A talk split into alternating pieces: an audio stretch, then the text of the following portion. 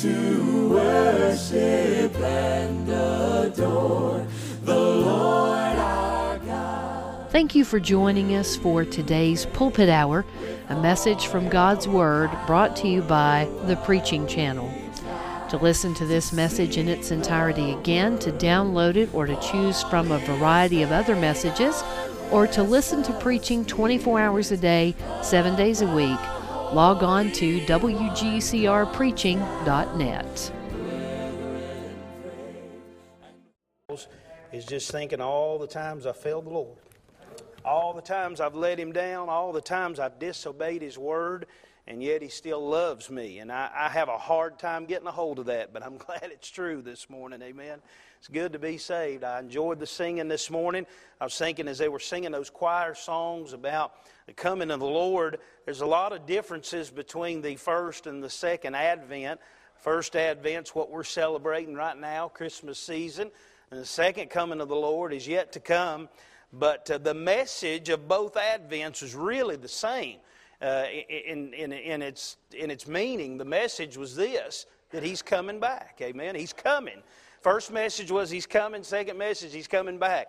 But the fact of the matter is, we're going to see Him one of these days, and I am thankful for that. Amen. What a day that'll be. I'm excited about the coming of the Lord. Amen. Turn to Luke chapter 2, if you would, this morning.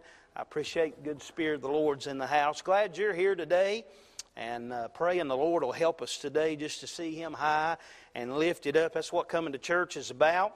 Uh, we don't come to church because we have to. We come to church because we get to, and I hope we want to. And I know a lot of times things will be going on in our life that kind of dull that just a little bit, but I, am so thankful that I do get to come to the house of the Lord. Amen. Meet with God's people, and most of all, meet with the Lord. Get around His Word and uh, hear, hear from heaven. I'm thankful for that. We've been looking in Luke chapter 2 for these past few weeks since the beginning of the month, looking at these uh, thoughts here leading up uh, in the Christmas story. And of course, it's mentioned in detail in Luke chapter 2 and uh, some also in the book of Matthew. And today I want to look at maybe an unusual uh, Christmas time message, but it is in the text and in this context thought here of the birth of Christ. We're going to look at this character today by the name of Anna. And as I studied this for this past week, I thought, you know, I've never heard a message entirely on Anna. And, and you may have. I, I hope you have, but I've never heard a message on it. Best of my memory in the past 15 years of preaching, I've never preached a message on it. So we're going to try this morning to follow the Lord. Uh, as I, will be honest with you now, just going to be honest with you this morning, as I, I wound up last week's message on Simeon, which has always been a very interesting character uh, concerning the Christmas story. I knew what was next. I knew that the few, th- the three verses here we're going to look at about Anna was next. So I began to kind of reason in myself, well, I'll probably go somewhere else. Lord probably want me to go somewhere else uh, for this Sunday. You know, not a whole lot we can say about that, but the more I studied it, the more I started seeing some things, and the more the Lord started speaking to my heart. And the Spirit of God reminded me of something that this passage of Scripture concerning Anna is not just plugged in here because the Lord didn't have anything else to put in here. It's there for a reason. And when we study our Bible and we see places and even characters and stories, maybe that are put in chapters that we don't understand, and we look at it in our flesh. A lot of times the flesh will think, well, you know, that really doesn't fit there. You need to remember it does fit there because our Bible is perfect and our God is perfect that put it together. So it's there for a reason. I hope we can be a help to you and a blessing in looking at this character of Anna this morning. If you're able, let's stand together. We'll read these three verses. Luke chapter 2, we'll begin our reading in verse 36, read down through verse number 38. The Bible said, and there was one Anna, a prophetess, the daughter of Phanuel, the tri- of the tribe of Asher, and he was of, or she was of great age, and had lived with an husband seven years from her virginity. And she was a widow of about fourscore and four years, which departed not from the temple, but served God with fastings and prayers night and day. And she, coming in that instant, gave thanks likewise unto the Lord, and spake of him to all them that looked for redemption in Jerusalem. Let's go to the Lord in prayer this morning. Father, we do want to thank you again, Lord, for your presence, for the privilege, the opportunity this morning to be gathered here in your house and Lord, for what you've done already, we have rejoiced in our soul. Thank you for this Christmas season that's always a joy at this time of year to think about your birth and also to think about what you did on Calvary for us and, and think about your promises that you're going to come back and take us home to be with you forever. And Lord, help us, help us this morning as we just zero in on this passage of Scripture for a little while. Thank you for this character of Anna that you put in the Scripture to bless our hearts today. Encourage your people, we that are saved, Lord, that we would worship you and Lord, if there are any among us today, or, or maybe they're listening in on the radio or the internet, they're not saved, they've never been born again, I pray through the message this morning you'd convict their heart, they'd see their need of having you as the Savior. And Lord, we'll praise your name. In Jesus' name we ask. Amen. Amen. You can be seated. Now, as I mentioned to you earlier, as you study Luke chapter 2, of course, the birth of Jesus is the theme of this chapter. We hear a lot about this first message that we dealt with a few weeks ago about Dave, or excuse me, about uh, Joseph and Mary coming to Bethlehem, the town of David, and uh, the child Jesus being born there. It was prophesied in the Old Testament that that's where he would be born. We've heard a lot about the shepherds. We preached a message on that a few weeks ago how that the Lord came directly to the shepherds and proclaimed to them of the birth of Christ there in the manger. And we even hear a lot about Simeon. He's probably one of the major characters, at least he has been in my mind, of studying this particular chapter and the story of the birth character that's mentioned here in this chapter. Not a very well known character. Not much is mentioned about Anna. Uh, but we're going to see this morning that there was a purpose for Anna being in this situation. God has a purpose for everything He does and everyone that He uses.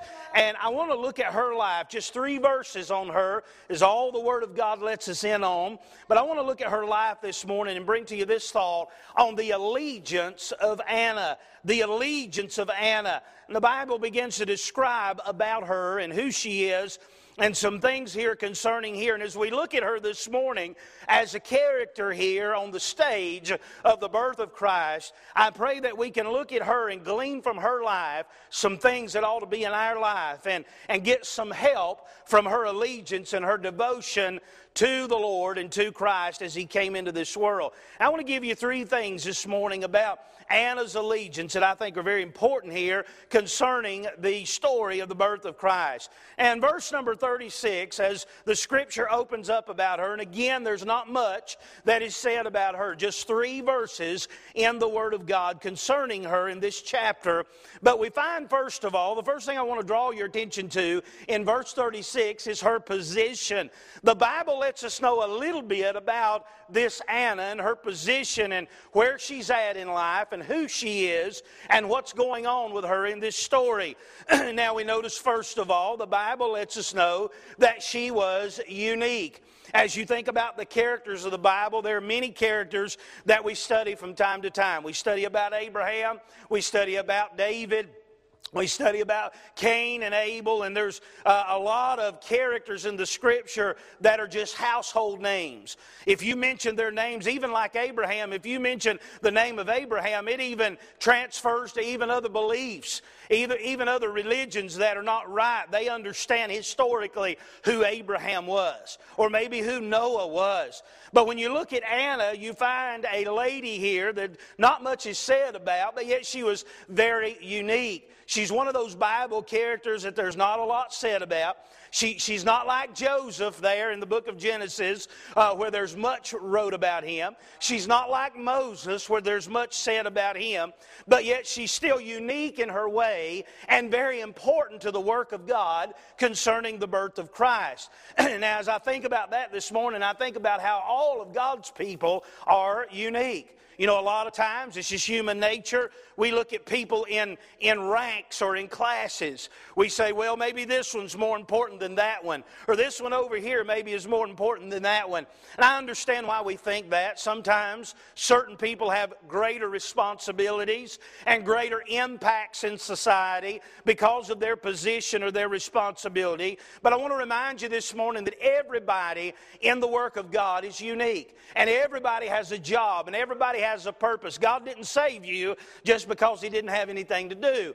God didn't save you and put you in the church uh, just because He wanted to make sure that we had a good crowd on Sunday morning.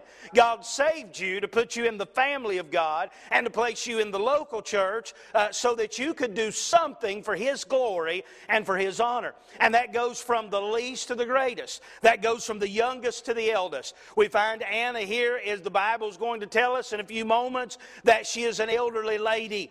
Uh, as we begin to look at her, we're going to see uh, the uniqueness of her life. Notice verse number 36, the first thing here. It said, There was one Anna, a prophetess, the daughter of Phanuel of the tribe of Asher. Now, right there is where a lot of preachers are going to stop and saying, I'm not going to deal with Anna because the Bible said she's a prophetess and I don't believe in women preachers. And can I say to you this morning, the Bible teaches that, that there are not to be women preachers. But Anna was not a preacher, and Anna was not in the grace dispensation. This is still the Old Testament that's unfolding here. And you say, Well, I don't believe that's right. Well, you're going to have to argue with your King James Bible if you don't believe that's right. I'm going to tell you something, it'll help you. It'll help you to take the Bible for what it says at face value, rightly dividing the word of truth.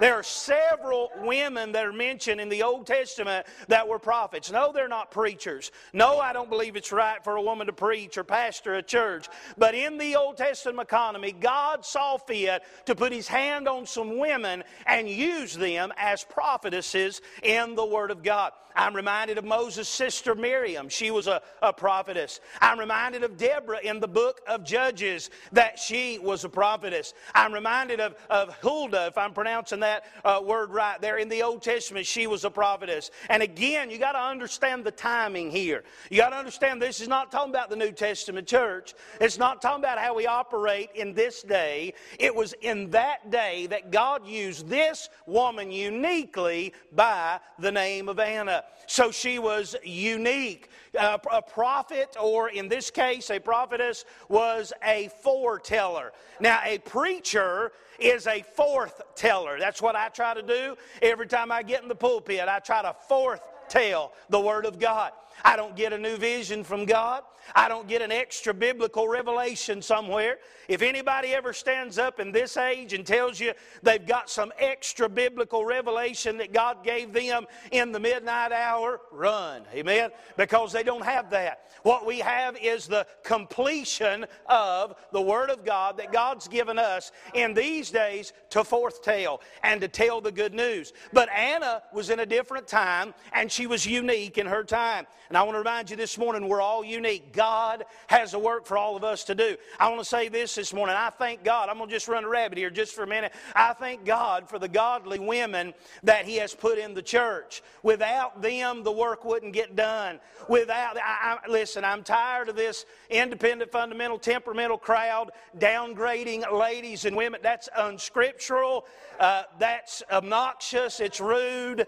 It's wrong, by the way. Amen. We're to respect them. We're to honor them. We're to love them. We're to cherish them according to Ephesians chapter 5 as Christ loved the church. Amen. I just wanted to plug that in right there. Felt like I needed to say that. Amen.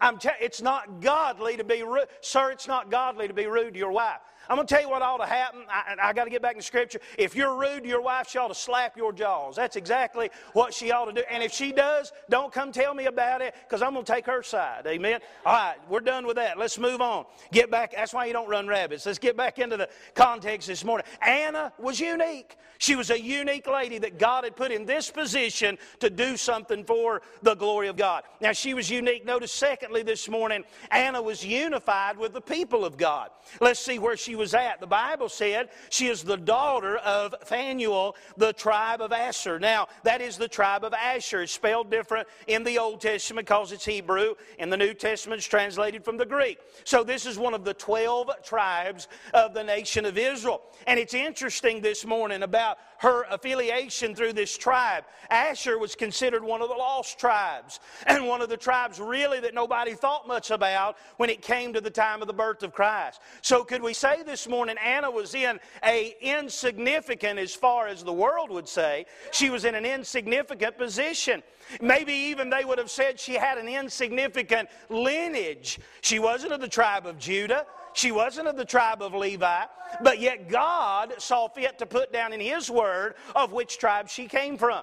And you know what that lets us know this morning? She's connected with the people of God. Anna was part of the family of God. She was just as important as those out of the tribe of Levi. She was just as important as those out of the tribe of, of Judah or Simon, the other ones, all those that are mentioned. She was just as important as any of those other 11 tribes. Uh, the Bible lets us know she was tied into the family of God. And I want to say to you this morning, everyone of Bible, uh, everyone of, of God's people, not only in the Bible, but in the church, are significant. God has a work, God has a purpose, God has a plan. She was unified and part of the family of God. Notice, thirdly, this morning, we see her position of being unique. We see her position here of being unified, part of the family of God.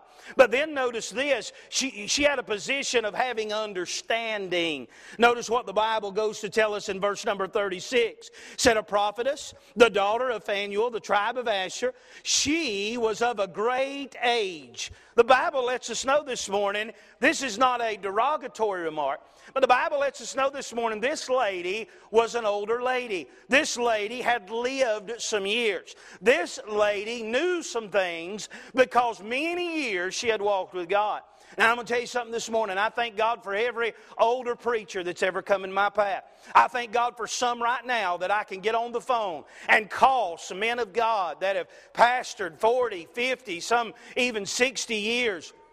And I can glean from them, and I can talk to them, and they can give me some insight on things that I don't know about. But can I say this to you this morning? I thank God for every one of those senior ladies that have walked with God. I thank God for every one that maybe is not in the spotlight or in the limelight, and maybe nobody knows their name. Just some old godly saints of God, both men and women, that have walked with God, have spent their life serving God. And I'm going to tell you something if you ever can get around some people like that, I'm going to tell you the best thing to do is close your mouth, open your ears, and listen to what they got to say. Because if they've walked with God that long, and they've not made a mess out of their life in that many years, they've got something to teach us, amen.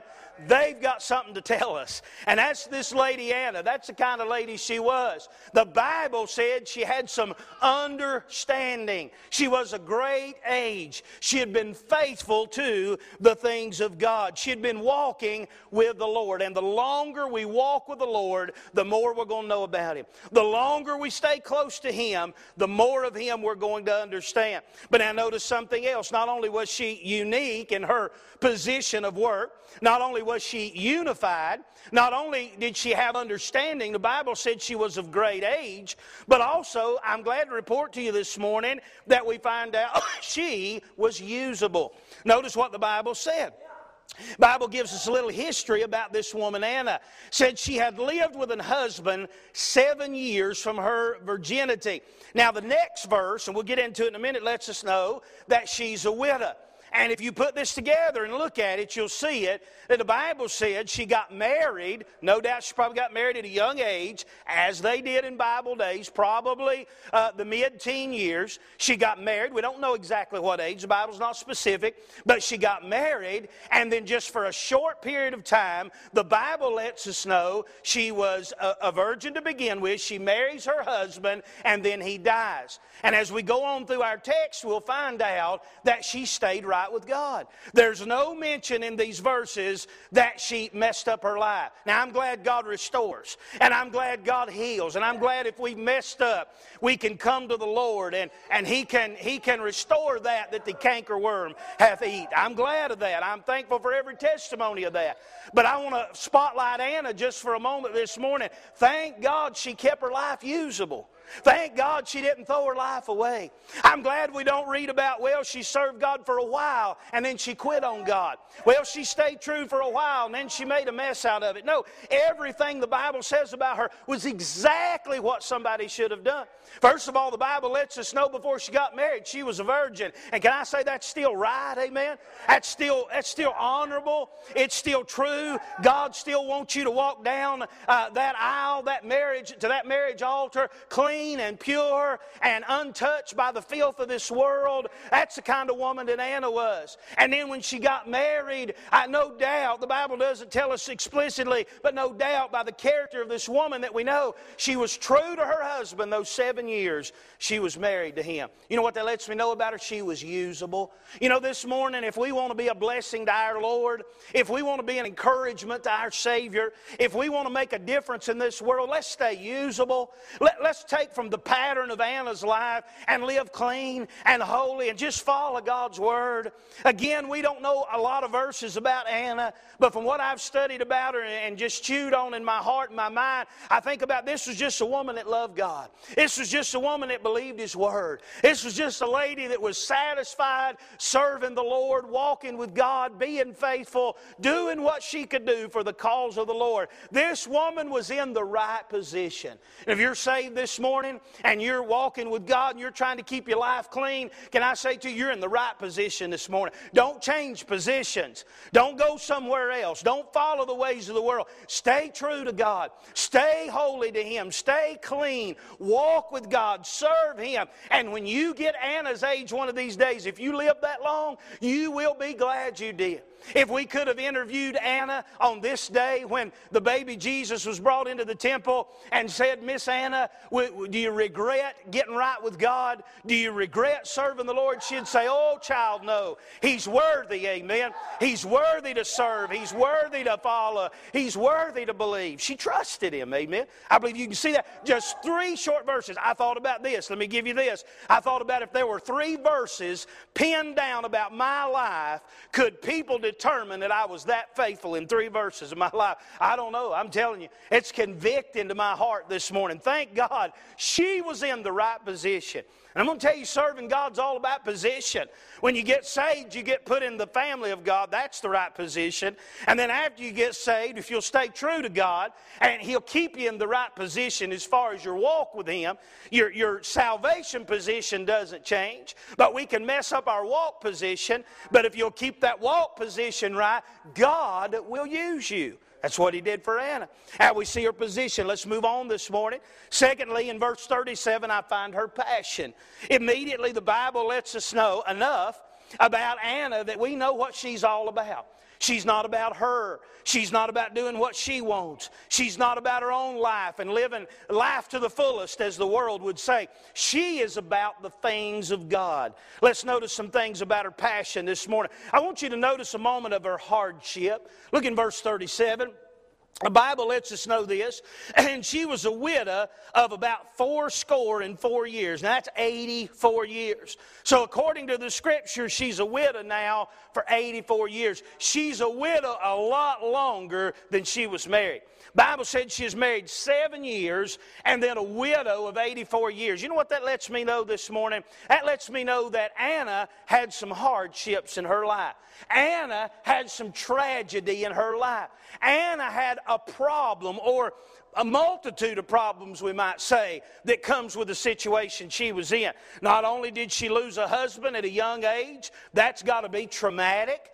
that's got to be hard to go through. My heart goes out to ladies that lose a husband at a young age. I want you to understand in Bible days, it's not like it is today. In Bible days, she just couldn't run down to the social services office and get some help. In Bible days, to become a widow at a young age was a very dangerous thing. It made her vulnerable. It put her in a position that she had nobody to care for her. She would have normally, most women in this situation would have gotten remarried. She was free to do that. Most women in this situation would have said, I've had a, a bad hand in life. Uh, life has dealt me a bad hand. Life has been hard on me. And most women in this situation would have focused on themselves. And I, I wouldn't blame them. I would understand that. I couldn't imagine going through that. But that's not what Anna did. You know what I'm saying this morning? She didn't let her hardships keep her from serving the Lord. Maybe somebody might have, might have been around and said, Poor old Anna, she lost her husband. We don't know how he died. We just know that they were together seven years and then he died. Somebody might have said, Poor old Anna, she's, she's lost her husband. What's she going to do? Somebody else might have said, Well, you know, Anna, without that husband, she's probably not going to be able to do much. She's probably not going to be able to amount to anything. But oh no, that was the contrary of this dear lady. She stayed close to God. Even in the hardships of her life, she did not fail to serve God. Now, I realize this morning there's some of you have had some hardships. There's some of you have been through some hard times, some bad things. But can I tell you this morning, our hardships are not an excuse for us not to serve God. Our tragedies are not an escape route. Uh, we ought to build on them as Anna did and get even closer to the Lord and draw nigh to God. God is, is getting ready to use this dear lady in the, in the working of the birth of Christ and the acknowledgement of the birth of Christ. And she she's had hardship in her life. Matter of fact, if you go back through the Bible and you study most of your Bible characters, especially those Old Testament characters, most every one of them had hardship in their life. And can I say to you this morning, I believe this wholeheartedly. God uses people that have had hardships. God works through lives of people that know they need God. And they know they don't have it all together. And they know that without Him they would fall. And Anna, no doubt, when her husband died at a young age, she began to lean on God in her hardships. She began, no doubt, to lean on God's Word. No doubt she began to lean on God's people. She didn't run away from God's people, or we wouldn't be reading about her in the Scripture. She didn't get away from God's Word and get mad at God, or we wouldn't be reading about her in the Scripture. When, when hardship came into this dear lady's life, she drew nigh unto God, and it's very evident that God drew nigh unto her. Amen. So the hardship was there. That didn't stop her from her passion. You know, it's been said before you can judge the strength or the character of an individual, individual by what it takes to stop them. Boy, that's something to think about this morning. What, what's it going to take to stop you from serving God? What's it going to take to stop me from serving God? I'm amazed sometimes at the minute things that cause people to quit serving God. Well, preacher didn't shake my hand. You know, so and so didn't look at me right. This, that, and the other. I'm telling you, what would it take to stop you from serving God? This lady's life was turned upside down. This lady, when her husband died, within herself probably didn't know where her next meal was going to come from, but she trusted God and she went on. And in the latter days of her life, God is using this lady in the, in the workings of the birth of Christ. Now, I'm going to tell you, there's a lot of Bible characters that God did great things with. I think about Moses. I think about how he led those million and a half to two million complaining Jews out of, out of Egypt. I can't imagine what he went through. God used Noah when he built the ark and spared his family. God used King David, one of the greatest, if not the greatest king that ever sat on the throne in Israel. Matter of fact, God gave a, a covenant with David, and that Davidic covenant is what he's going to fulfill in the millennial days. And many, many uh, times through the scripture, you see mighty things that characters have done. But when we get to heaven one of these days, Anna's going to be able to say, by the grace of God, and by the way, that's how it all happens. She's going to be able to say, by the grace of God, God allowed me to be instrumental when Christ was born into this world. That's a high honor this morning, amen? That's a great thing. I'm telling you, if you'll just serve God this morning, even through your hardships, no telling what God will do with you. Now, notice this we find her, her passion was not changed in her hardship. But let's look at her home just for a minute. Now, the Bible doesn't give us all the specifics about her home, but I think if we understand the scripture, you'll get a hold of it here. Look at verse 37. It said she was a widow of about fourscore and four years. Notice the next phrase, which departed not from the temple but serve God with fastings and prayers night and day. All right, we just believe the Bible for what it says, right? So what did the Bible say? Bible said that Anna departed not from the temple. You know what the Bible tells us here? The Bible tells us that when Anna's husband died, and she was at a crossroads in her life, she was a widow, no doubt at a young age. No doubt she could have remarried. That would have been lawful. She could have got another husband. She could have had another home. But she decided not to remarry. She, uh, the Apostle Paul uh, was teaching of that in 1 Corinthians chapter 7. He said, I wish that all men were like me. That's not saying marriage is wrong because the Bible said it's, it's honorable, it's good. But every now and then, God will handpick somebody. Every, every very, very seldomly, God will handpick somebody to go through this life without being married to a spouse to devote their life to the cause of the Lord. And that's what happened with Anna. She made a decision. When her husband died, she could have remarried, but she didn't. She said, I'm going to devote my life to the Lord. And by doing that, her home became the house of God. Her home became that temple. I'm not going to read it for sake of time, but you can turn sometime over to 1 Timothy chapter 5. And you'll find, find there that the Apostle Paul lays out how to deal with widows in that day. There are two kinds of widows mentioned in the New Testament church. There is the widow in general, and that is a lady whose husband has passed away, but yet she may have family, she may have children, she may have uh, uh, relatives around. And Paul encourages them there in that scripture, 1 Timothy 5, to take care of those widows. And that's the way you ought to do that. I think that's right. If there's a widow in a family, that family ought to take care of them. They ought to rally together, they ought to meet the needs. But then the Bible tells us in 1 Timothy 5, there is such thing as a widow indeed. And that is a widow that has no family. That is a widow that has no, ch- no children. So Paul instructs the church there at Ephesus under the leadership of Timothy to take those widows in and take care of them and meet their needs. That's exactly what Anna was. She was a widow indeed. So she had the right to be taken care of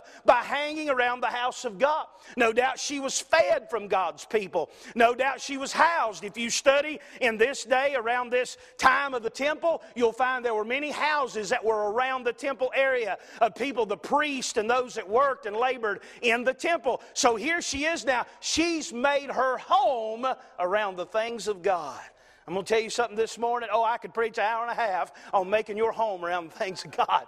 I'm telling you, that's one of the most important things that you can do this morning is letting your home revolve around the things of God. Every day she saw God's people. Every day she was taken care of by God's people. And by the way, every day she was taking care of God's people. One of the responsibilities of the widow indeed was that she was taken care of by God's people, but in return turn, she would minister back to the church and God's people. And I believe that's exactly, even though this is Old Testament economy, I believe that's exactly what Anna did according to the scripture. it, it, it is a give and take relationship that God designed. She didn't have anywhere to go. She didn't marry another man. She couldn't sustain a household on her own. So she comes to the temple. They're taking care of her. She's taking care of the things of God. And the Bible said she stayed there. She departed not. Notice verse 37 she departed not from the temple. Anna didn't get mad one day and quit the temple. Amen. Anna didn't go try to, hey, I'm going to tell you something. It cut down a lot of it in this day. There wasn't another temple they could go to. Amen. Hallelujah.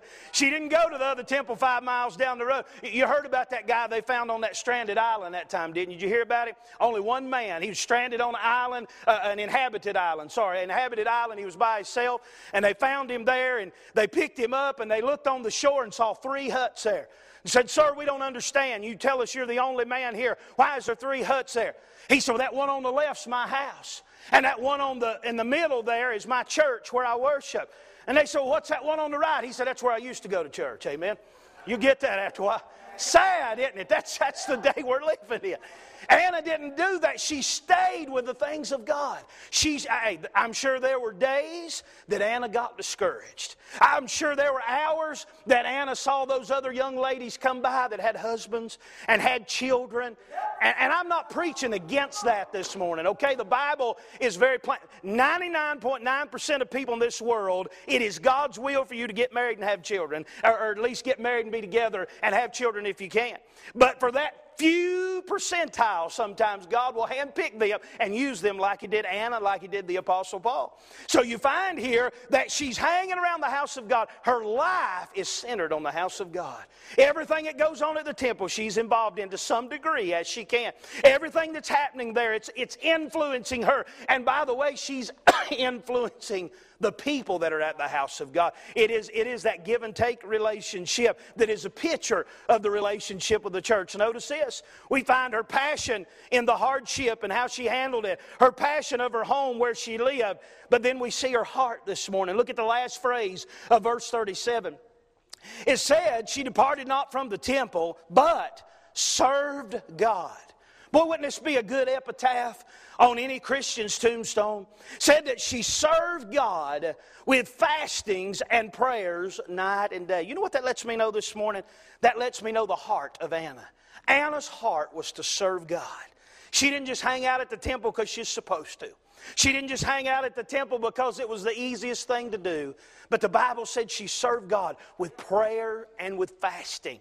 Prayers and fastings. Notice what the, how the Bible words it here. Both of these terms are plural, with fastings and prayers. That means she just didn't do it one time. She didn't just do it two times. The Bible said day and night, day and night. She prayed, she fasted. That don't mean she fasted every single day because she had to eat. But there were times when Anna fasted. There were times, no doubt, when a family came in and Anna knew and picked up maybe on what was going on in their life, and she began to skip a meal to pray for them. There were days when her prayers, no doubt, were always about others instead of about herself. I'm telling you, this lady was a devoted lady. If you were going to have a New Testament church member, this is the kind of church member you'd want, amen? This is the kind of lady you'd be blessed to have in your church. She had an allegiance, she had a devotion to God. Her heart was wrapped up in the things of God, not about herself Well, we live in a society, we see it so much. We see it so much in this time of year, how selfish people get around Christmas time. Man, they'll run you over to get to a deal. They'll knock you. I, I listen, I do not. I, I know some of you, you get to go those Black Friday sales. You get some great deals. Let me tell you something. The deal I would get is not worth the time I'd spend in jail. I can't do it. I don't have the temperament for it. They'd lock me up. When somebody knocked me down to get some $2 something, I'm sorry, I'm flesh. I don't think I could handle it. I stay out of those places because I know me. It's better for me to pay double than to get into that. Amen. But I'm telling you, this lady, Anna, her heart was after the things of God. She wasn't wrapped up in the world. She wasn't wrapped up in what she could have. She wasn't wrapped up in all the pleasures around her. Her focus, her heart, her desire was on the things of God. And I believe that's the very reason why God picked her and put her in the situation of the birth of Christ because she was so dedicated to the Lord. Now, let me give you the third and final thing here, and I think this will be a help to you. You find her position here in the text. She was a woman that was at the temple. God was using her. She was very unique in her, her position here. We find her passion, how the hardships didn't drive her away from the house of God. How that she had a desire. She loved being at the temple. That was her very life, her very existence. But I want you to notice the power of Anna this morning the power of Anna in the last verse, in verse 38. Now, if I were to tell you this morning, do you think Moses had power? You'd say, oh, yeah, he had power. I mean, he stepped out and he took the staff of God in his hand and the Red Sea parted. I would say, do you, do you, think King David had power? Sure, David had power. My, as a young man, he waded down into that valley of Elah. He took that smooth stone out of his pouch, he put it in a sling, and he killed that great champion of the Philistines, Goliath. What a mighty man that David was. Can I say to you this morning, Anna had power with God? You may not be a David, you may not be a Moses, but God still wants to use you. God still wants to empower you to do something for His glory and honor. Let's look at verse 38. We'll see her power here. Notice, first of all, she was present. This is really important here. Look at this. The Bible said, now remember, this is in conjunction with Simeon coming in. We studied that last week. And Simeon comes in and takes up Christ. First of all, Mary and Joseph come into the temple and they're coming to finish up the days of her purification and to bring the sacrifices that the law had said of the two turtle doves she comes into that temple. Simeon comes in and cries out, Here he is, a light to lighten the Gentiles, and he worships the Lord. But all this is happening at the same time. Look at, look at verse 38. And she, speaking of Anna, coming in that instant, gave thanks likewise to the Lord. The Bible said instantaneously, as Mary and Joseph come in with baby Jesus, as Simeon holds up baby Jesus and worships the Lord, instantly the Bible said Anna is there. Isn't that something this morning? Think about that. Think about this, her power this morning. I want you to think about she was present when Christ came to the temple for the first time. She was present. God had so positioned this dear lady to be in the right place at the right time. God had so smiled on this lady Anna, who probably the world said was useless. Probably even some in the temple, if the truth would be known, some in the temple probably came through day after day Say, what, what's that woman doing here? I mean, don't she know how old she is? she can't do nothing. I mean, she barely walk. I mean, she's just shuffling her feet around here. What's she doing here? That's the way some people think, amen. See, God had a plan for her. God had her present. God had her in a position where when Christ came in the temple for the very first time, she was going to interact with the first coming of Christ. I'm telling you what an honor this morning. If you'll just serve God, God will have you. She, guess what? She was present when Jesus showed up. And if you'll just serve God and be faithful, you'll be around when He shows up. Amen. You'll be around when He comes. And when He comes back the second time, if we'll just stay with God, it'll be a wonderful time when He takes us home to be with Him. She was present when the Lord showed up. Notice this not only was she present, but I want you to think about this. Well, this dawned on me yesterday. I was thinking about this and I thought about the Old Testament law. One of the Old Testament commandments or, or, or uh, ordinances, you might call it, was nothing was proven without two or three witnesses. If you study the Bible, you'll find out in the Old Testament, positive or negative, there had to be two or three witnesses. A man could not be stoned or killed uh, lest there be at least two witnesses to the wrongdoing he had done. And many times through the Scripture, God would bring in two witnesses. And that even carries in the New Testament economy not to receive an accusation against the elder lest it be two or three witnesses. God always establishes his truths in the presence of witnesses. I got thinking about that. There were only two people that are named here in the temple on the day outside of Mary and Joseph. There were only two people that were named when Christ was brought into the temple for the first time. One was Simeon and one was Anna. I believe she was part of that truth of the Old Testament that made a statement. It, it don't mean anything to you and I because we don't live in the Jewish economy. We don't understand that. But it means a whole lot to those Jews when there was two people crying out, this is him.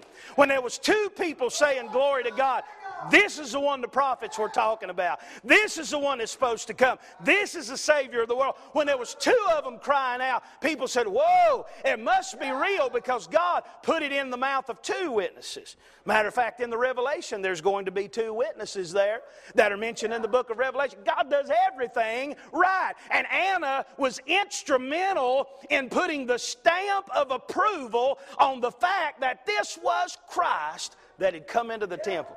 Now, you find me a greater privilege or a greater job than that. Amen.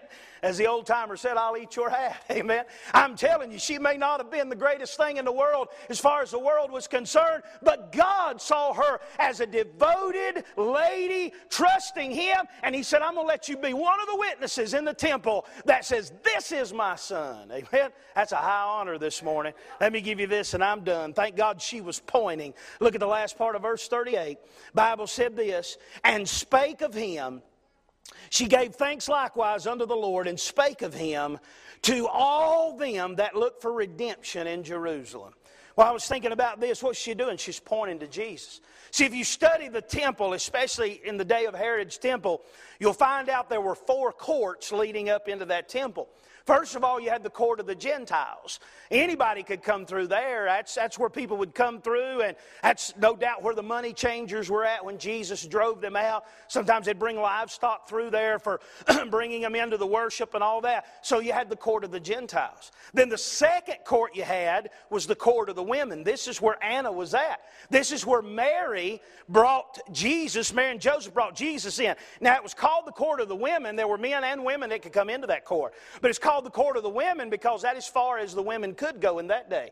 Then in the third court, you had the court of the Israelites, which is where the men could go. And then the fourth court was the court of the priest, which surrounded the holy place and the Holy of Holies, where the brass laver was and all those things of worship. So here she was in the temple. You, you remember when they brought that woman with adultery in? Jesus was teaching in the temple. They brought her in to be stoned. That's where I believe that was at. I believe it was that court of the women. That's as far as she could come in.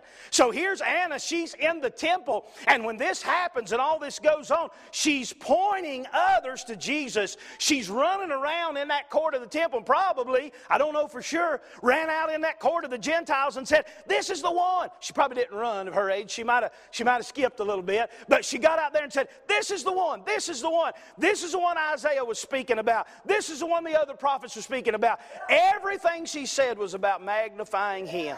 Well, I thank God this morning for simple characters in the Bible, just like Anna. I wish my life, I hope and pray my life can have the same devotion, the same allegiance, and I could have the same testimony of this dear lady Anna. She was devoted to the Lord. I thought about this, and I'm done this morning. I thought about during Christmas time, you know, we always focus on Christ, and we should, being the present to the world, God wrapped up in flesh, and we should. We think about presents that we give to our family and our friends, our loved ones. Have you ever thought about this morning ourselves being a present?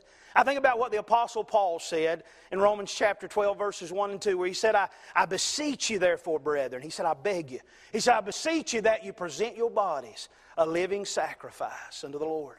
You know what? That's what God wants this morning. I think that's what Anna did. It was a day in Anna's life. She said, I'm just going to give myself to God. I'm just going to give myself to the Lord and see what God could do with my life. And I think we've seen from the scripture this morning what God did with the life of Anna. God took and a, woman that no doubt people would have said was insignificant. She came from a tribe that was insignificant, and God put her right in the place where his dear son Jesus was presented in the temple, bestowed a great honor on this lady because she was devoted. She had an allegiance unto God. I want to encourage you with this this morning. If you're saved this morning, I hope this will encourage you to be faithful to God all the days of your life.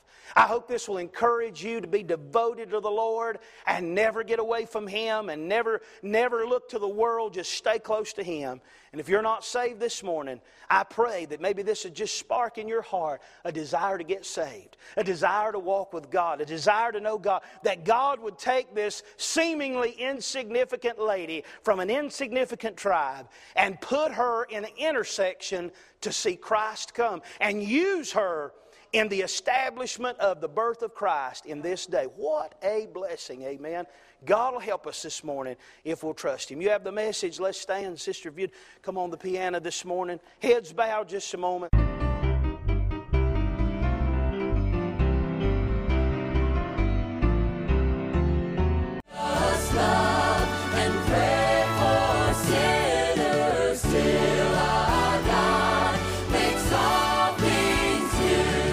Thank you for joining us for today's Pulpit Hour brought to you by the Preaching Channel. To listen to this message once again in its entirety, for a free download of this message or a variety of any other messages, or to listen to preaching 24 hours a day, you can visit the Preaching Channel at wgcrpreaching.net. If you don't have download capabilities, feel free to call and order a CD copy of today's message at 828 884 9427.